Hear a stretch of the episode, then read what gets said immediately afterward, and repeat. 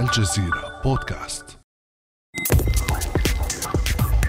إنه العام 2009 مبرمج مجهول يحمل اسما مستعارا ساتوتشي ناكاموتو يقدم للعالم نظاما نقديا جديدا يقوم على إصدار عملة إلكترونية خارج عن سلطة ورقابة البنوك المركزية.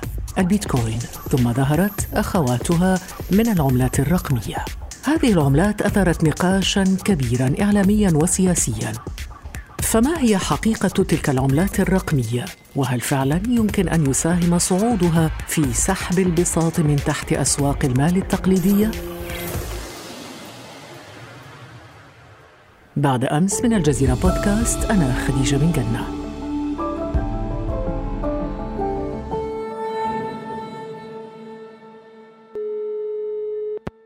يسعدني في هذه الحلقة أن أرحب بالزميل محمد أفزاز رئيس الصفحة الاقتصادية بموقع الجزيرة نت أهلا وسهلا بك سي محمد. أهلا وسهلا بك وبالمستمعين الكرام. سي محمد خلال السنوات العشر الماضية ازداد الحديث كثيرا عن العملات الرقمية أو العملات الافتراضية. هناك اليوم من بدأ فعليا في استخدام هذه العملات الرقمية مثل البيتكوين. لكن خلينا في البداية أستاذ محمد نتعرف على هذه العملات. ما هي العملات الرقمية أو العملات الافتراضية؟ وما هي أهميتها؟ ومن يقف وراءها؟ لنتخيل اقتصادا بدون وسطاء وبدون بنوك وبدون سلطة مركزية.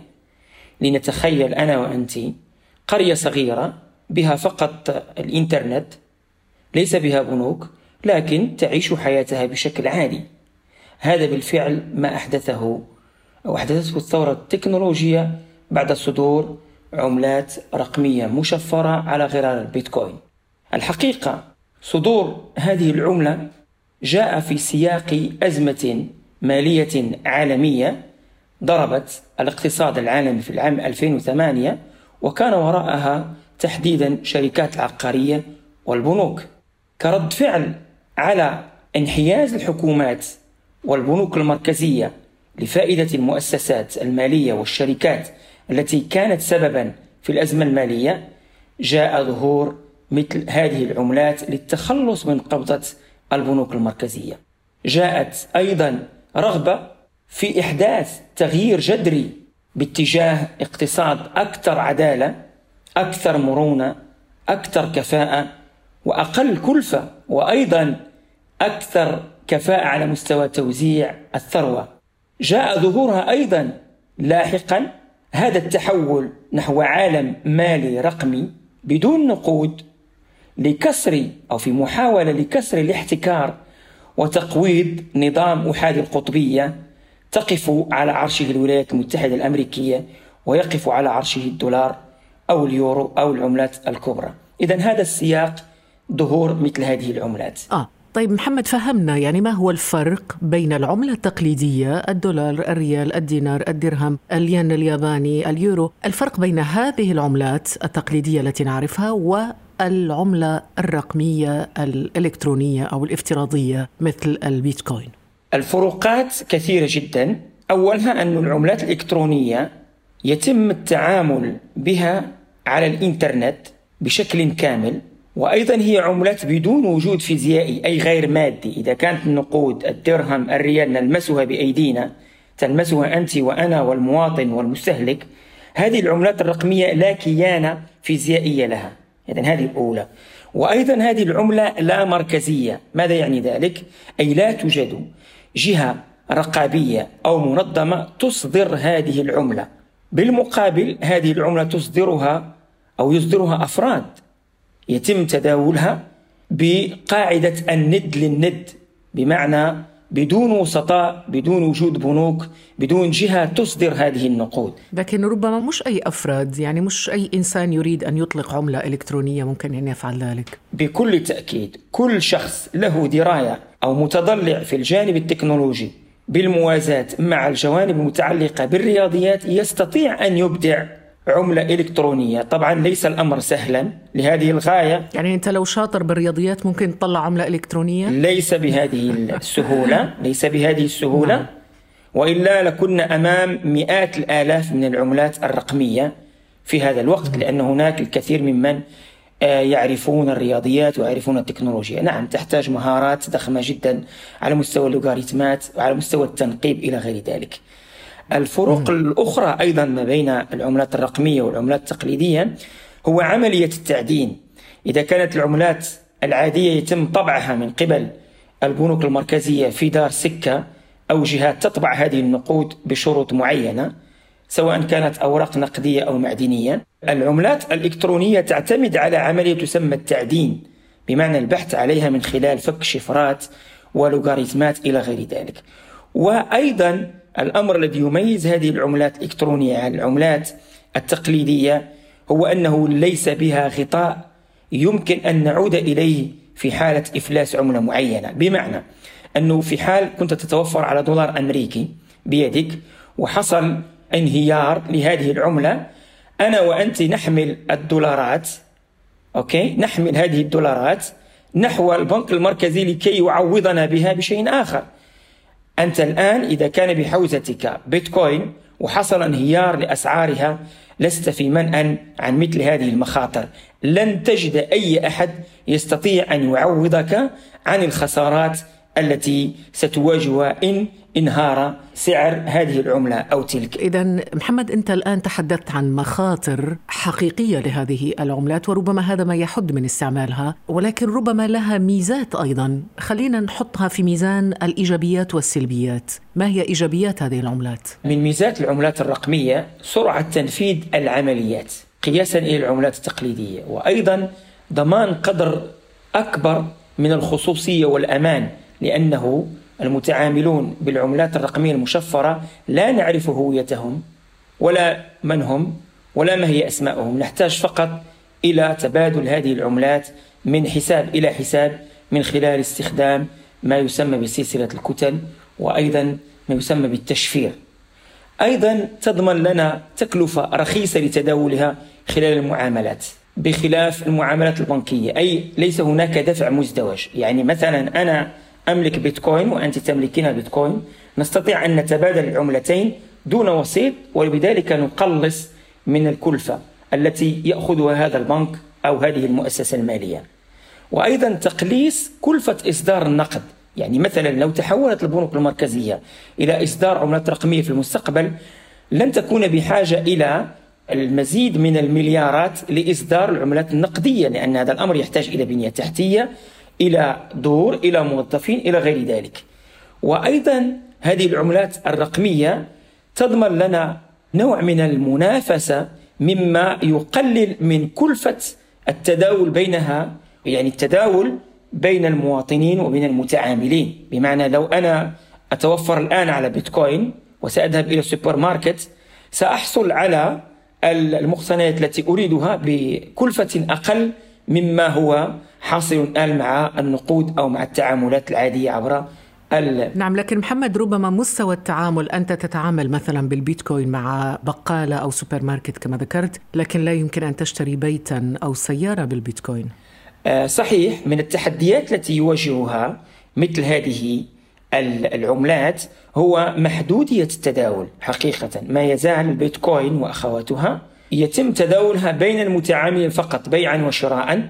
إلا بحدود دنيا في بعض الدول التي ربما غضت الطرف عن مثل هذه التعاملات. وإلا فإن الأمر يحتاج إلى بنية تكنولوجية ضخمة تسمح بهذا التداول السلس، يعني لا يمكن أن نتصور اليوم أو حتى خلال العشرية المقبلة أن يشتري محمد من البقال العادي بجانب بيته 2 لتر من الحليب باستخدام البيتكوين مثلا.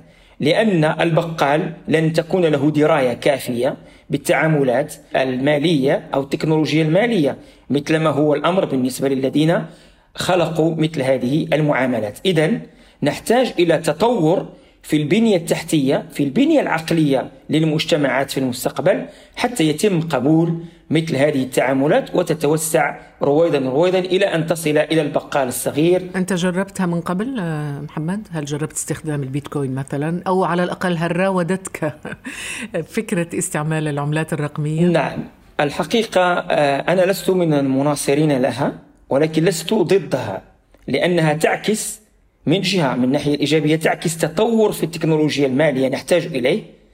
وأنا كمستهلك وأنت كمستهلكة كل شيء يحقق لنا الشمول المالي يضيق فجوة التهميش يحقق وفرة مالية للناس نحن نرحب به.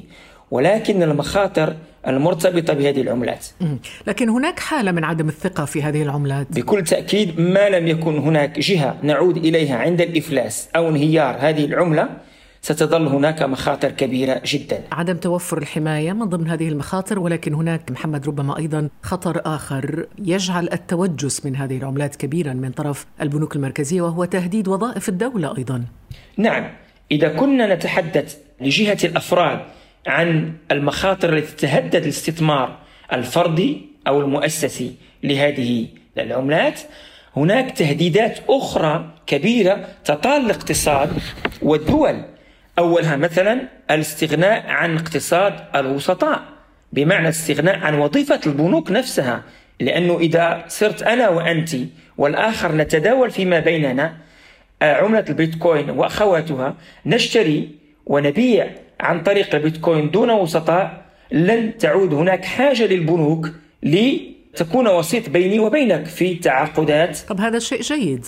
إحنا عرضنا الآن الايجابيات والسلبيات حتى لا يفهم أننا نروج للعملات الرقمية أو نشجع على الاستثمار فيها، ما زلنا بصدد التعريف بهذه العملة، ما هي أنواع هذه العملات وما هي العملات الأكثر شيوعا وتداولا بينها؟ الأكثر تداولا حقيقه هي البيتكوين لقوتها ولصلابتها ولحجم المتعاملين بها لأنه يعدون بالملايين طبعا. وتأتي أيضا عملة الريبل. وأيضا الإيثيريوم وعدد من العملات الأخرى لا نستطيع أن نحصيها لأنها كثيرة جدا لكن الأشهر على الإطلاق هي عملة البيتكوين. القيمة السوقية لهذه العملات في العام 2018 أي عند الذروة العام 2017 2018 بلغت 800 مليار دولار أي على مقربة وعلى عتبة من تريليون دولار حجم هذه العملات وتداولها على مستوى السوق. لكن هذه القيمة انخفضت إلى أقل من 200 مليار دولار بعدما انتكست وتراجعت طبعا قيمتها بسبب أولا المخاطر المتعلقة بتداول هذه العملات وأيضا المضايقات التي شهدتها سواء من قبل البنوك المركزية أو من قبل الحكومات.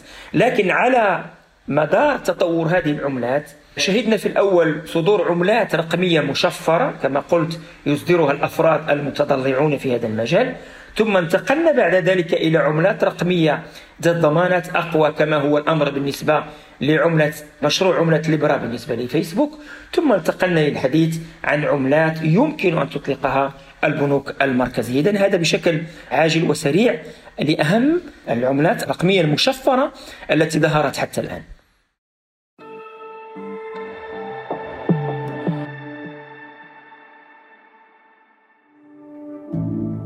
خطوة بسيطة وسهلة ليصلك البودكاست في الصباح الباكر كل يوم. ابحث فقط عن بعد أمس في تطبيقك الصوتي وفعل زر الاشتراك لتصلك الحلقات يومياً.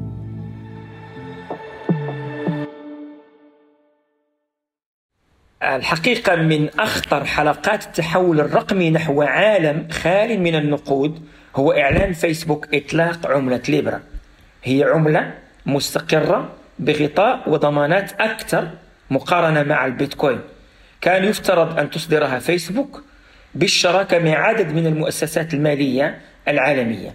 لكن طبعا هذا المشروع المولود تعثر في الطريق بسبب ربما ارتفاع لهجة الأمريكيين والمشرعين الأمريكيين تجاه هذه العملة لأنهم شعروا بأنها قد تشكل تهديد بالنسبة للدولار.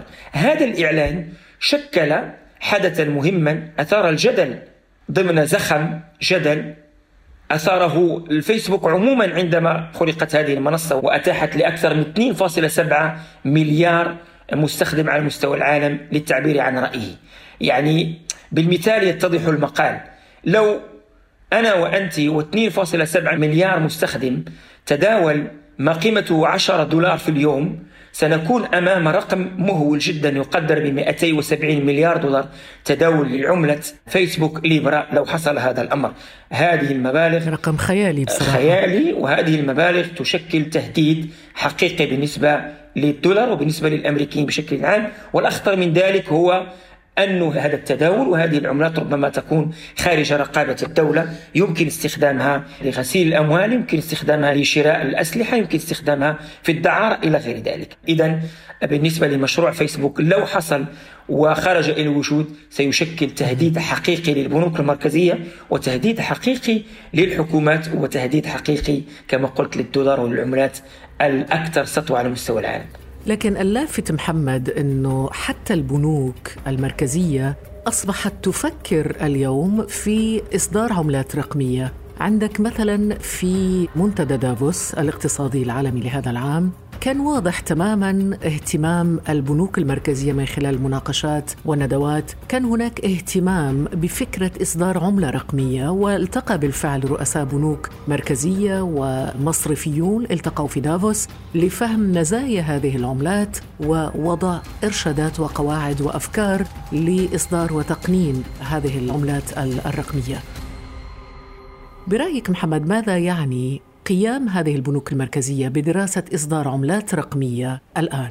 نعم دعنا نتساءل في الأول هل ستبقى البنوك المركزية تشاهد هذه التغيرات وهذه الكثافة الضخمة من العملات الرقمية دون أن تتحرك مع أن الأصل في هذه العملات الرقمية المشفرة أنها تشكل تهديد لها طبعا لا لذلك تحركت بشكل جماعي أولا لرفض التعامل بما هو موجود من العملات الرقمية المشفرة الحالية ثم التطلع لمواكبة هذه التحولات التكنولوجية في محاولة لسحب البساط من هذه العملات أو على الأقل لمحاولة شرعنة وجود مثل هذه العملات الرقمية واللحاق بالركب.